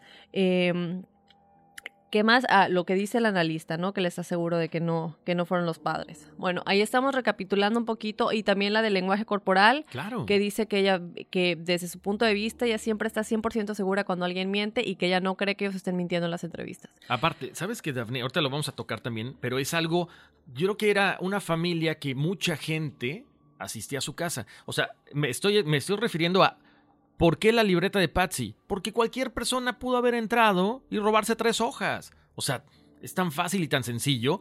Digo, tú a tu casa invitas amigos, amigas, yo a mi casa invito a mucha gente y pueden llevarse a lo mejor una libreta y yo no me doy cuenta. Entonces también no puedes señalar nada más por el hecho de que, ah, es que fue su libreta. Pues no, o sea, es ilógico. Exactamente, Horacio. Y qué bueno que comentas lo de que mucha gente iba a la casa, porque en efecto, ellos eran una familia muy conocida en la comunidad, en el vecindario. Tenían, eh, siempre estaban como inscritos estas eh, cosas altruistas en las que donas dinero, soy parte activa en la comunidad. Bueno, este nuevo enfoque hacia toda la evidencia que ya les hemos platicado parece respaldar que los Ramsey sí son inocentes y respalda lo que ellos sostienen, de no haber estado involucrados en el asesinato de su hija. Para abril del 2003, Horacio, los investigadores privados de los Ramsey ya habían encontrado otra teoría acerca de lo sucedido, que uno o más habían estado involucrados en todo esto y que tendrían que haber estado familiarizados, obviamente, con la familia y con la residencia de los Ramsey para saber por dónde entrar y por dónde quepo. Lo que mucha gente no sabe, Horacio, es que días antes del asesinato de John Bennett, los Ramsey, estamos hablando de fechas navideñas, recordando que esto sucedió el 26 de diciembre del 96, o sea, un día después de Navidad, pero en estas épocas navideñas ellos normalmente abrían las puertas de su casa a mucha gente. Estamos hablando de casi 2.000 personas. Esto debido a las decoraciones navideñas que tenían cada año, no solamente por fuera y, y como estos espectáculos de luces que hacen algunas casas, sino también por dentro. Ellos les daban un tour de la casa con todas las decoraciones que tenían, como si fuera un museo navideño, Horacio. Súper bonito. Alrededor, como les dije, de 1.500 y 2.000 personas asistían al tour navideño cada año en un, un, intervalo más o menos como entre uno y tres días, ¿no? Que se abrían las puertas de la casa para que la gente vaya. Ellos ingenuos y también, pues yo creo que sin maldad, creo yo, confiados de mostrar un ambiente navideño y confiados en que la comunidad es buena, nunca se imaginaron que estuvieran en peligro ni sus pertenencias, ni su familia, ni su vida. Los Ramsey jamás pensaron nada de esto y, pues lamentablemente yo sí llego a la conclusión de que es demasiada ingenuidad. Esta invitación, Horacio, abierta a la comunidad, podría yo creo explicar eh, cómo la persona que cometió el crimen habría sabido cómo era la casa de los Ramsey o estuviera familiarizado con las entradas y salidas. Este es un tour en el que no te estoy llevando de puerta en puerta. Ellos abrían las puertas de la casa, tenían bocadillos, etcétera, y la gente iba y entraba y subía como se les daba la gana. Sí. Entonces yo tengo demasiado tiempo para ir al sótano, estudiar la casa, la cocina, el cuarto de la niña, ver fotos, etcétera, ¿no? Bueno, eh, el equipo de investigación de los Ramsey, Horacio, dirigió su atención a los concursos de belleza en los que John Bennett había estado participando recientemente. Concursos que de alguna manera atraen, obviamente, a muchos pedófilos, lamentablemente. Ahora, en las épocas navideñas hay muchos concursos navideños de chiquitas que, bueno, se visten de duendes o se visten de Santa Claus, etcétera, ¿no? Jomenet había estado participando, en efecto, nueve días antes en un concurso que se llamaba eh, Little Miss Christmas o Princess Christmas, algo así que, que, bueno, ella ganó. Ella ganó este concurso pero se llega a la conclusión de que posiblemente había un predador ese día en la audiencia. Entonces, cuando se decide esto, digo, bueno, tenemos que hablar con la gente. Una de las investigadoras dice que habló con una mujer que había ido eh, a este concurso y que vio a un hombre acercarse a John Bennett y le causó como incomodidad y fue a ver quién era cuando John Bennett estaba hablando con él y él le dijo que era el papá de John Bennett. Obviamente, días antes, cuando el papá de John Bennett está por todos lados, en todas las televisiones, en los medios de comunicación, se da cuenta que a ver, espérame tantito, él no es el hombre que me dijo que era el papá de John Bennett cuando me acerqué. Este es otro hombre. Entonces ella le dice a la investigadora, yo creo que podría ser él, ¿no? El impostor, lamentablemente, Horacio, nunca fue identificado, pero obviamente, ¿será que posibles sospechosos como este hayan sido ignorados por la policía debido a la insistencia de enfocarse únicamente en los padres y en el hermanito como los culpables? Yo creo que sí. Yo creo que sí, sí, efectivamente. Te centras en una cosa y de ahí nadie te saca y mientras todos los demás sospechosos están tan tranquilos por ahí, sin siquiera señalarlos. Los investigadores privados contratados por Ramsey Horacio creen que un individuo en especial era el que les llamaba más la atención.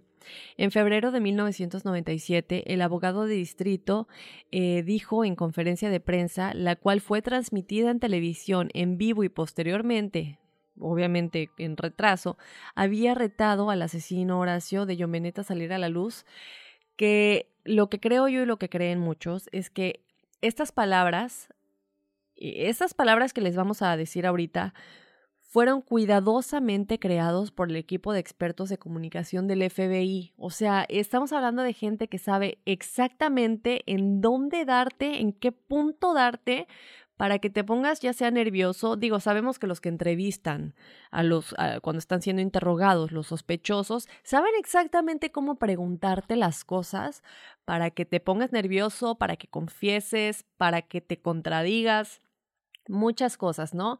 Entonces, este equipo creó este mensaje en este comunicado de prensa para que, para poner nervioso al asesino y que saliera, o, o que, que, haya dos opciones, o que se, hace, se suicide o se incrimine, uh -huh. o que alguien cercano que supiera también lo incriminara por los nervios, ¿no?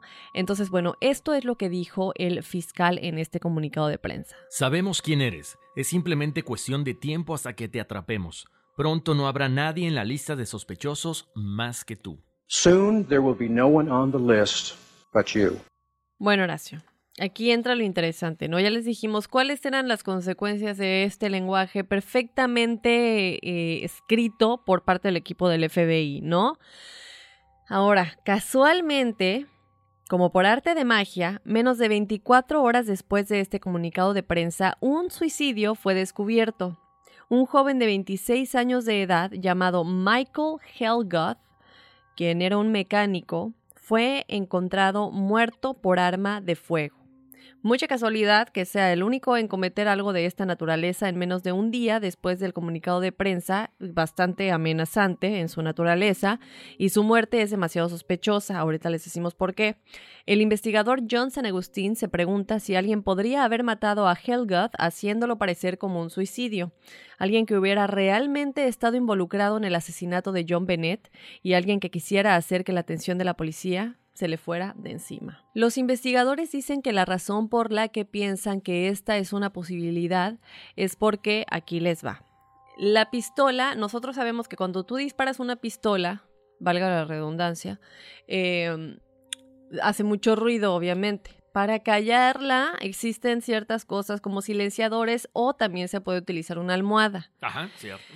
Esto fue lo que ya sea Michael, si sí se suicidó, o la persona que lo quiso hacer parecer un suicidio, usaron una almohada. Ahora, la almohada fue colocada del lado derecho del cuerpo de Michael y el ángulo del disparo es un poco muy difícil para alguien que se está disparando a él mismo. Ahora, vamos de nueva cuenta. La almohada estaba del lado derecho. Él era zurdo. Hmm.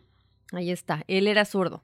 A pesar de esto, la policía cerró el caso como un suicidio y no hicieron ni siquiera el más mínimo esfuerzo de nueva cuenta para conectar esta situación con el asesinato de John Bennett. Dijeron que no tenía nada que ver, que no había sido conectado con el comunicado de prensa y lo peor, Horacio, es que las botas que se encontraron en la entrada de la casa de John eran de la compañía High Tech y tenían exactamente la misma suela del tipo de zapato que fue encontrado en la escena del crimen eh, junto a la maleta que estaba abajo de la ventana en la que el asesino hubiera entrado de no haber sido la familia la involucrada. ¿Por qué? O, o sea, ¿qué más quieres, caray? O sea, no hay peor ciego que el que no quiere ver. No, son los Ramsey. O sea.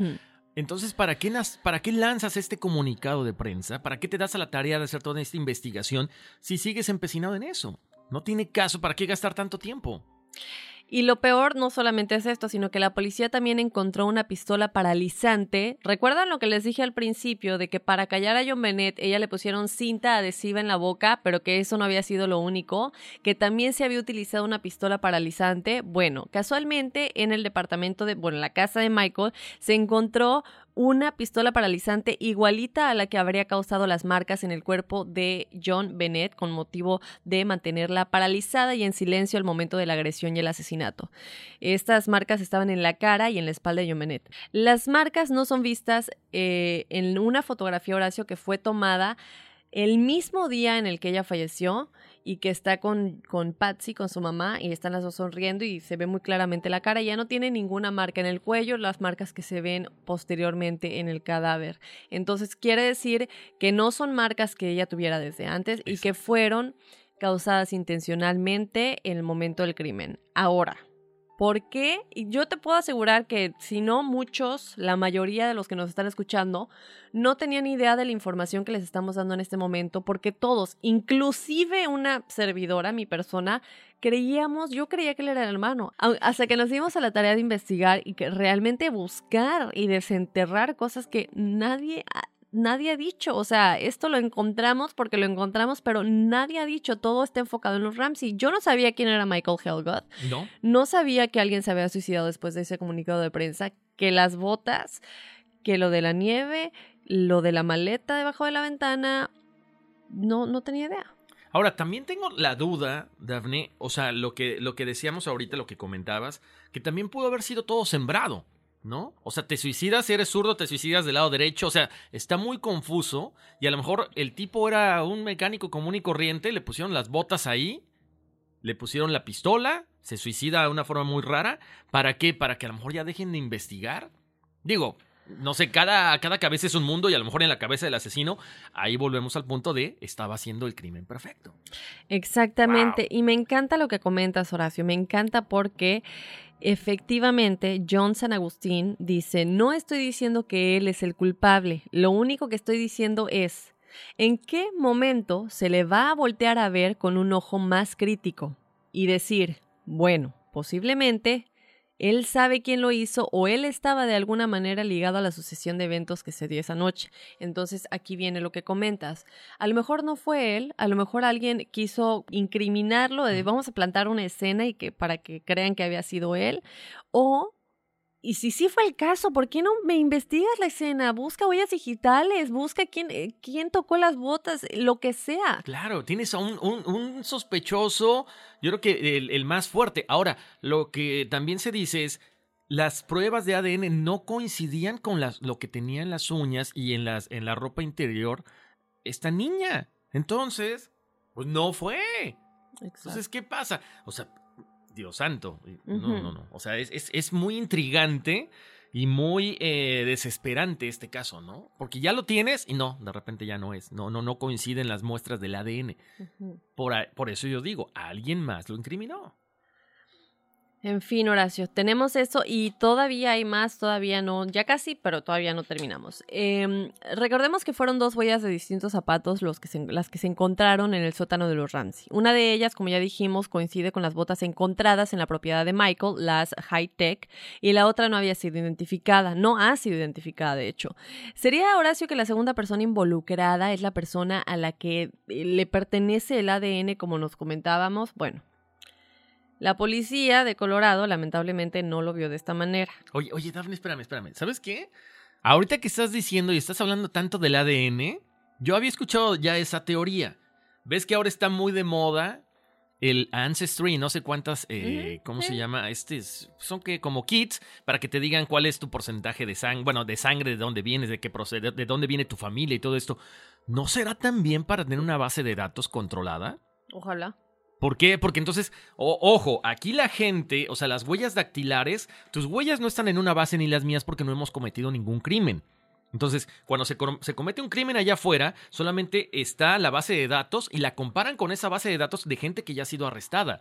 Y en estos momentos, todo mundo se saca su ADN con el Q-tip, lo mandas a no sé dónde, y es una forma de que a lo mejor te puedan controlar y saber si el día de mañana cometiste o no cometiste un crimen. Pues sí, estoy de acuerdo contigo, Horacio, seguramente. Y sí, y qué bueno, de alguna manera, qué bueno que se está haciendo esto, ¿no? Uh -huh.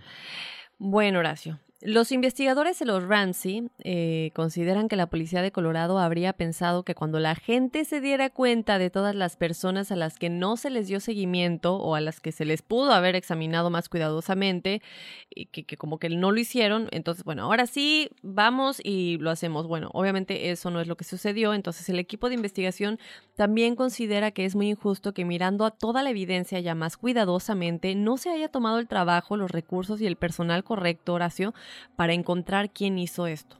Con toda su experiencia en casos fríos y sin resolver, John San Agustín asegura que él nunca había visto un caso sin resolver con tanto potencial para no ser lo que literalmente tienes tanta evidencia para que se investigue a otras personas y que no lo hagan. O sea que en teoría no debería ser un caso frío. A principios del año 2000, la frustración de John y de Patsy crecía tanto que a mediados de este año publicaron un libro de 400 hojas acerca de todo lo que sucedió y acerca del trabajo de la policía de Colorado. O, o no, yo no lo llamaría trabajo porque bueno. Después, a principios del 2002, después de ya nueve años sin cáncer, el cáncer de Patsy regresó lamentablemente. Por los siguientes cuatro años, mientras Patsy luchaba contra el cáncer, su equipo de investigación seguía analizando pista tras pista, pero nada fue aceptado por la Corte de Colorado.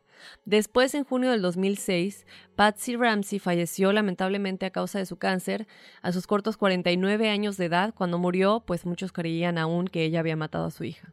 Sin importar esto, los detectives de la familia continuaron su arduo trabajo en el caso.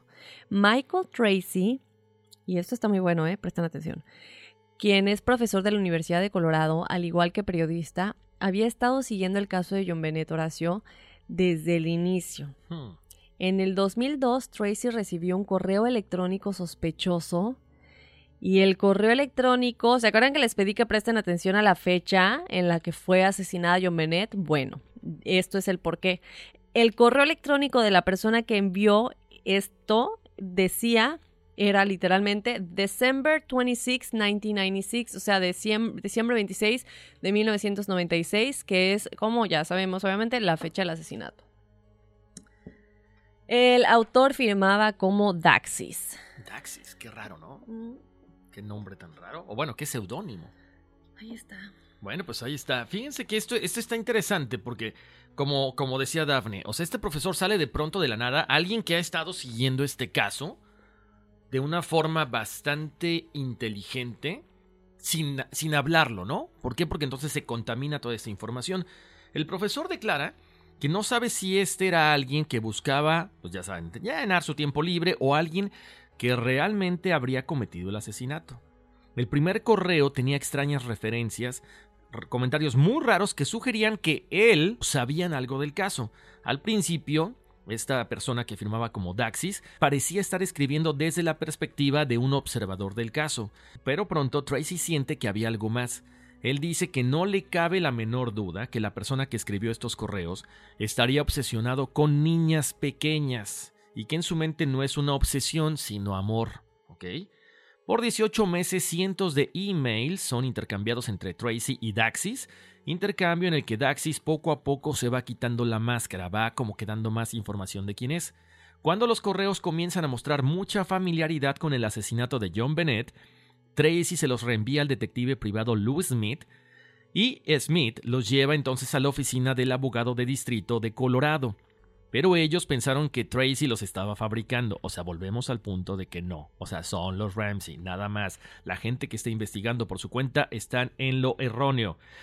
De pronto, a principios del 2004, Daxis deja de responder y silencia toda comunicación a finales del 2005 alrededor del tiempo en que Patsy Ramsey empieza a perder la batalla contra el cáncer. Ok, ya sabemos que falleció. De pronto, de la nada, los emails comenzaron de nueva cuenta, pero ahora Daxis se dirigía a Patsy, como si él necesitara expresar su arrepentimiento a ella antes de que muriera. Para finales de abril del 2006, Daxis envía un detallado correo finalmente, donde convence a la oficina del abogado de distrito que él era un sospechoso importante en el asesinato de John Bennett, pero no fueron capaces de rastrear la dirección en donde se enviaban los correos electrónicos.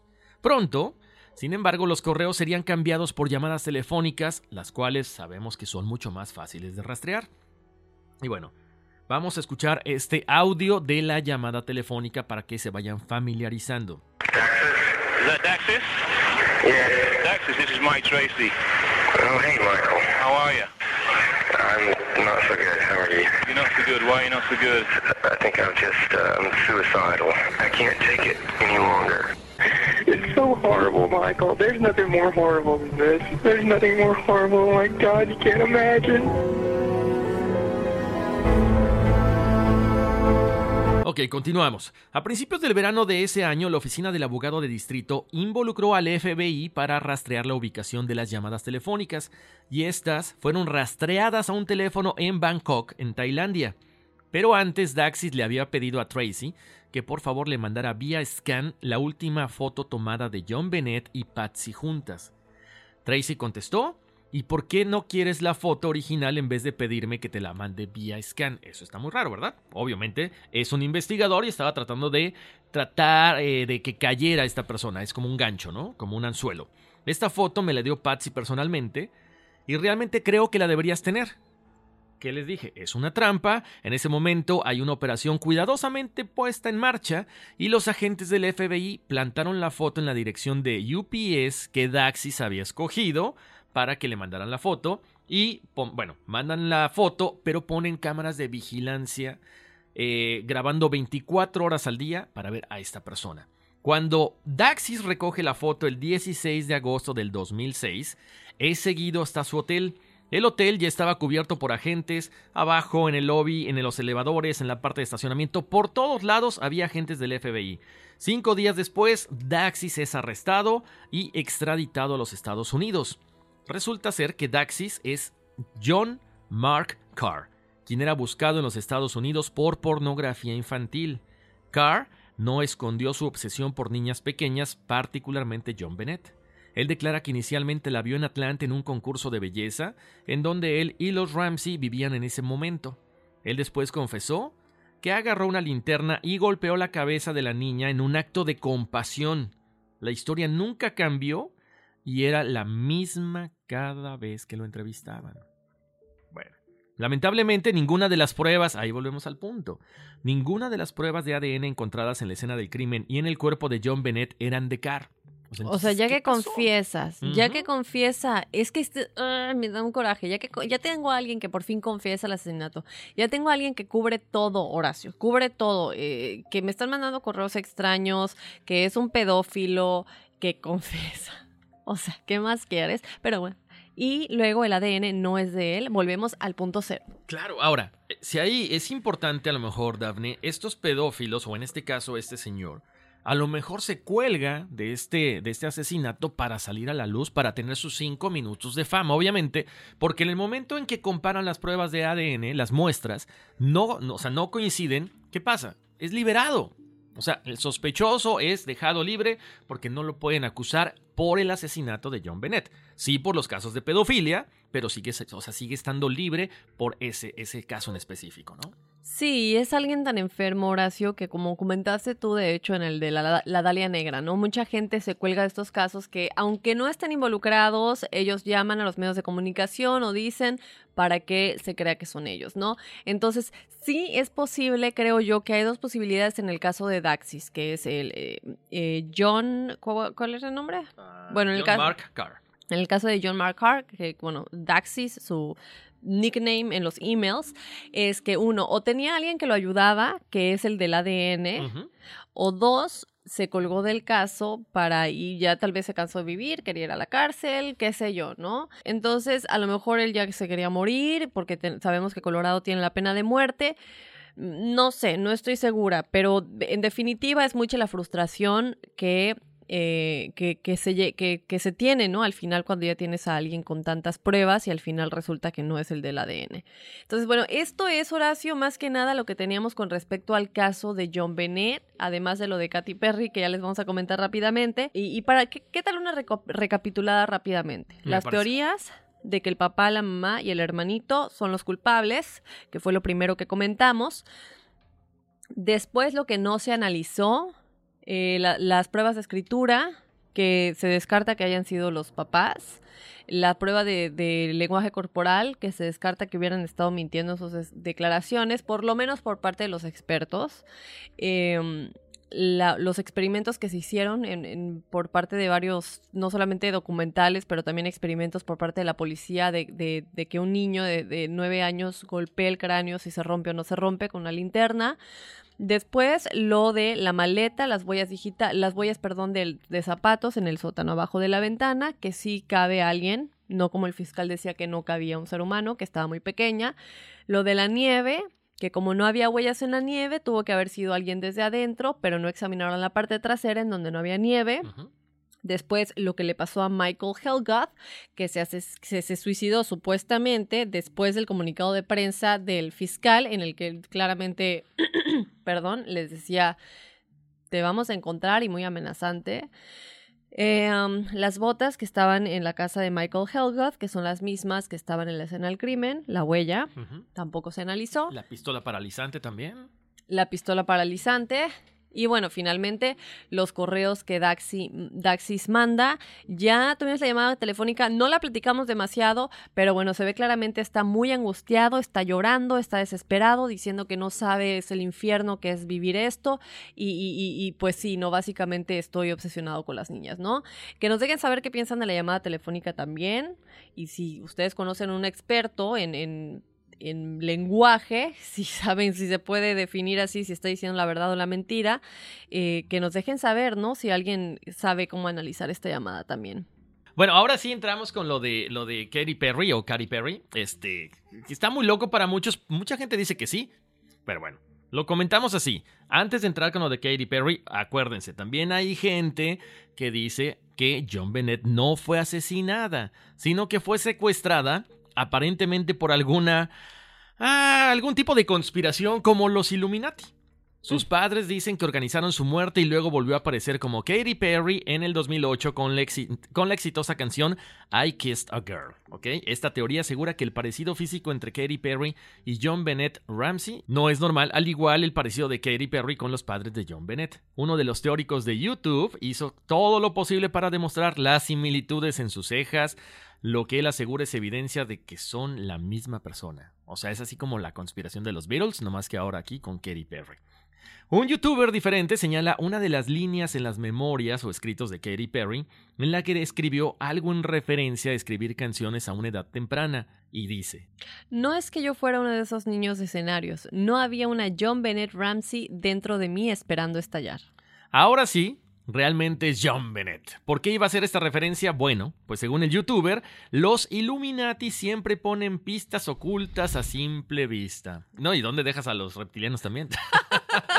bueno, pues cuando come- ¿cómo comienza todo esto? La teoría eh, parece haber comenzado a partir de este video de YouTube titulado John Bennett Ramsey es la cantante Katy Perry. Publicado en diciembre del 2014, que por cierto este video ya fue eliminado. ¿Nadie tendrá por ahí una copia? Todo mundo guarda copias de eso. Pero bueno, la teoría empieza a ganar fuerza desde ahí, con varios youtubers como los que ya mencionamos ahorita, haciendo sus videos de evidencia y sacando más información. Pero la historia finalmente gana suficiente atracción para que los sitios de Entertainment News comenzaran a cubrirla en el eh, mes de febrero del 2016 y Katy Perry incluso lo menciona en los BMI de ese año. Sí, ya burlándose. Sí, o sea, obviamente echando cotorreo, ¿no? ¿Real o falso? Mucha gente dice que es real, mucha gente dice que es falso. Nosotros decimos aquí, por lo que hicimos en la investigación, que es una teoría de conspiración, una teoría muy mal sustentada, porque dicen que eh, la gente, bueno, hay- no hay evidencia real que no sea la gente blanca se parece. Y Mm. se necesita una búsqueda rápida en Google para ver que Katy Perry, chequen la edad, ya tenía 12 años cuando John Bennett fue asesinada. O sea, no hay por dónde, ¿ok? También está el álbum pop cristiano de Perry, llamado eh, Kate, llamada Katie Hudson, su nombre real, que se lanza en el 2001, donde Perry tenía 17 años y John Bennett había tenido 11 más o menos, ¿no? Si no hubiera pasado esto. Y registros de que fue recogida por grandes agentes y marcas como Island y Columbia Records entre el 2001 y 2000 2008, lo que elimina toda la idea de que Perry Perry, de que, Pe- de- Perry de- Perry. de que Katy Perry apareció de la nada. Además, la motivación para convertir a John Bennett Ramsey en Perry es completamente redundante y solo se respalda con que es cosa de los Illuminati.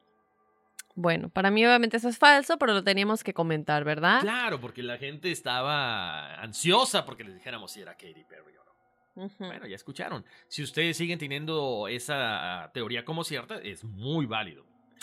Así es. Bueno, Horacio, ya llegamos al final. Nos vas a decir la numerología. Rápidamente vamos a contestar una pregunta que nos habían dejado en las redes sociales. Por aquí nos dicen, hola, estoy escuchando el episodio de esta semana. Tengo una duda. No me quedó claro si los náufragos que encontraron los barcos noruegos eran reales o qué onda. Esto en referencia al episodio del Titanic.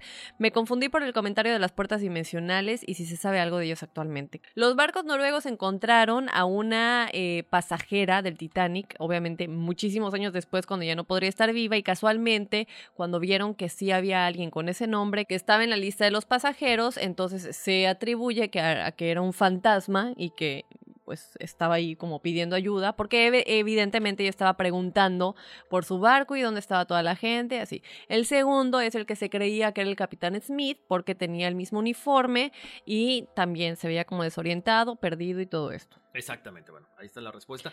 Por cierto, Dafne, nos mandaron unas fotos que las tenemos acá. Foto de Juan Juárez, pregunta si eh, la niña que se ve, creo que es detrás de, no me acuerdo si es su hijo de quién. Bueno, Sí la vi. este, es un fantasma o qué es. La vamos a compartir, se ve borroso, yo creo que es como un movimiento de Sí. cámara. Y Jessica Domínguez también nos pregunta que qué es la luz que ve, eh, que se ve en una de las fotografías que están aquí. La vamos a compartir también para que ustedes juzguen y nos den su opinión. Oye, por cierto, eh, este, Dafne y la gente que nos escucha, gracias a Juan Núñez, que nos comentó en el capítulo de los reptilianos que sí, eh, bueno, él nos comenta de la serpiente de cobre que tenía Moisés y con la que cura a su gente de las mordeduras de las víboras. Hay que recordar que esta vara, este báculo, es, este, es dado por los dioses, o bueno, por Dios en ese momento, Entonces es interesante que hasta ahí una vez más se hace referencia a los reptilianos. Y eh, eh, Dafne, fíjate, yo no me acordaba, ahora que estuve revisando también lo que nos decía nuestro buen amigo Juan, este, me encontré con que el símbolo de la, de la salud, o el símbolo de la medicina, perdón, es eh, un báculo y con dos eh, serpientes entrelazadas. Sí. O sea, ¿qué será eso? ¿Tendrá que ver con ADN reptiliano? Bueno, pues no sabemos, pero bueno, este báculo es para los griegos, esculapio, perdón, es eh, asclepio para los griegos y esculapio para los romanos. Y en el yoga kundalini incluso se representa una serpiente enrollada en la columna vertebral. Qué curioso que apareciera esta, esta, esta cuestión de la serpiente, pero este, con- que tiene que ver con el yoga, con la salud y demás. Queríamos hacerles referencia para que, este, para que contestáramos las preguntas de, de nuestra audiencia, ¿no, Dafne? Así es. Recuerden, chicos, suscribirse en Apple Podcasts, Google Podcasts, Spotify. Es completamente gratis. Eh, como siempre, les recomendamos que descarguen los episodios cuando estén en una red de Wi-Fi para que no se coma sus datos. Que nos escriban a enigmas.univision.net si quieren su numerología. Eh, nos escribieron ya varias personas queriendo estar en el episodio. Eh, parece que vamos a empezar la semana que viene con alguien ya. Ya nos comunicamos con ella. Teresa Martínez, que muy, muy amable nos, nos, nos, pues, nos comparte y nos abre las puertas ¿no? de su corazón y de, de lo que le pasó esta experiencia personal.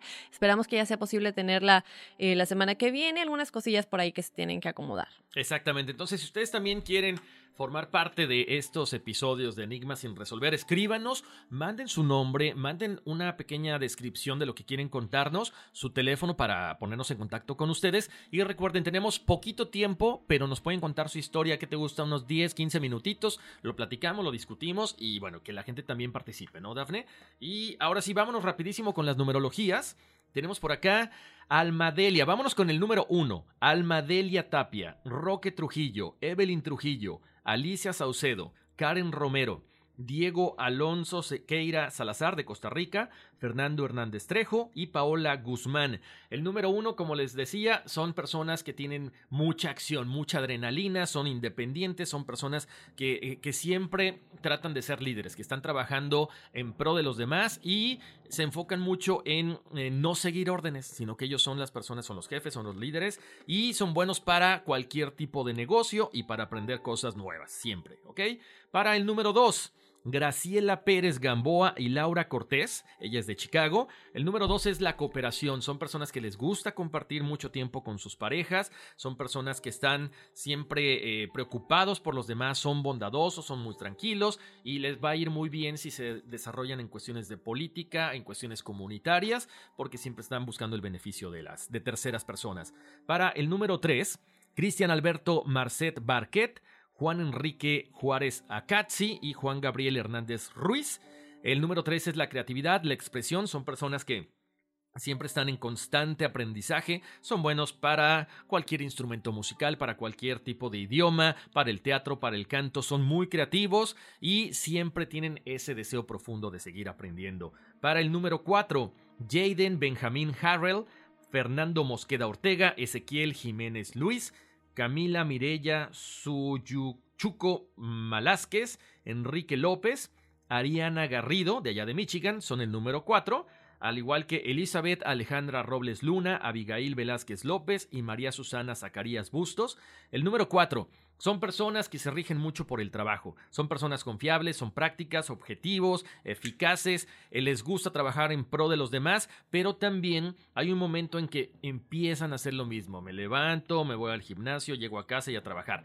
Y, siguen haciendo lo mismo durante muchos años. Tienen que salir de la rutina, tienen que emprender cosas nuevas para que se sientan mucho más eh, vitales, mucho más desarrollados profesionalmente y personalmente también. Para el número 5 que es Teresa Martínez y Pablo Montes, es la libertad, es el cambio, son personas que aprenden muchísimo eh, de inmediato, o sea, tienen que adaptarse a cualquier tipo de circunstancia y lo hacen muy bien, pueden hacer muchas cosas a la vez, eh, son de esas personas que dicen, hazme esto, esto, esto, esto, y todo lo realizan de una forma perfecta, deben de ser más versátiles y si les interesa viajar, háganlo, háganlo porque se les da muy bien eso de los viajes y de conocer cosas, cosas en el extranjero. Para el número 6, tengo por acá a José Alberto Camacho Lira. de allá de Wisconsin. Para Ángel Said, Rosales Vadillo, Ethan Martínez, Marilyn Guerra, el número 6, son personas que vienen a echarle la mano a los demás. Eh, son personas buenas para la familia, buenos con sus parejas, tienen mucho amor, son muy tolerantes a todo, son de las personas que, como dicen, los pueden estar molestando, no se inmutan, no, no son explosivos, no, no son iracundos para nada. Son personas, son personas dignas de confianza, cariñosos, sociables y perfeccionistas. Para Miguel Rodríguez, y Edgar Arroyo y Avi Zarco son el número 7, personas que tienen esta facilidad por cuestiones psíquicas. Recuerden, se los, eh, repetimos mucho aquí. Aventúrense, busquen alguna meditación. Si no les satisface ninguna meditación que esté en el internet, traten de buscar, de, de platicar con sus eh, guías espirituales, con sus seres superiores durante una pequeña, una pausa durante su trabajo o en la noche antes de dormir. Les va, les va a hacer muy, muy, muy bien esto. Eh, son personas que disfrutan su soledad, son buenos para estudiar, para meditar, eh, un poquito intuitivos, un poquito perfeccionistas, pero eso sí, muy estudiosos. Para el número 8, Francisco Urbina y Raquel Milagros Suyuchuco Malásquez. El número 8 es este poder espiritual y material. Muchas veces dicen que no pueden tener los dos. Sí. Ustedes son buenos para, eh, ¿qué les gusta? La cuestión psíquica también, son muy intuitivos, tienen mucha facilidad para hacer dinero, entonces hay que balancear la cuestión material y la, la cuestión espiritual. Y finalmente eh, tenemos, tenemos el número 11, número maestro, Norma Citlalic Pedrosa Flores, Gina Talía Gavilanes Vázquez, eh, Gabriel Tío Poncio de Alabama, Alejandro Bustamante y David E. Aceves. 11, 22 y 33 son números eh, maestros, ya lo habíamos dicho, son personas que tienen ya muchas vidas acumuladas, que tienen mucho conocimiento, que vienen a ayudar a la comunidad, que vienen a ayudar a este mundo a, trascender. Tienen mucha facilidad también para hacer la cuestión eh, eh, psíquica, la cuestión económica, son buenos para el trabajo, buenos para el dinero, tienen mucha suerte y lo de siempre. Tenemos que estos números tienen que venir a poner el ejemplo, tienen que dar amor para que este mundo sea mejor. Aunque muchas veces no se sientan eh, pues entendidos, ni modo, así les tocó. Así. Bueno, Horacio, eh, gracias por las numerologías y le quiero leer un correo rápidamente. Muchas gracias, los leemos todos, aunque no tenemos tiempo obviamente de leerlos todos al aire. Por aquí, hola, muy buenas tardes, me llamo Liz. Primero que nada les quiero decir que hace poco encontré su podcast que vino a mi atención por la radio. He escuchado varios podcasts con estos temas de fantasmas y crímenes, pero ninguno como el de ustedes. Quería sugerir si en un futuro pueden hablar sobre el caso de Cañitas. Ya habíamos platicado de ello, ya dijimos que se ha investigado que es falso. eh, con Carlos Trejo, eh, aunque ella sí nos dice que, bueno, pues, pues, obviamente le gustaría saber qué es lo que pasó, dice que eh, no encuentra mejores personas para que investiguen de esto mejor que ustedes. Mil gracias, mi querida Liz. Me gusta la manera tan detallada que dan diferentes puntos de vista y abarcan lo más que pueden, además de que es muy sencillo entender y seguirles. Buena suerte con todo lo que hagan, buen día, hashtag soy enigmática. Gracias, Liz. Un abrazo. Eh, sí, yo creo que lo de Carlos Trejo, a mí, a mí me, me hubiera encantado investigarlo. Lamentablemente, ya muchos saben que era falso, entonces, este. Pero a lo mejor algo parecido por ahí nos. nos- Exacto. Pero Yo sí- les comentaba, el libro es muy bueno, pero, y, y lo, lo- lo habíamos dicho, ¿no? Lo vamos a analizar y de repente nos dijo la gente, no, es que es falso. Sí. Investigamos y resulta ser que sí era falso. Sí, pero bueno, Liz, si tienes otra sugerencia, con gusto déjanosla eh, saber. Y pues nada, Horacio. ¿Ya nos vamos? ¿Ya? Bueno, pues vámonos, que aquí espantan. Uy, sí.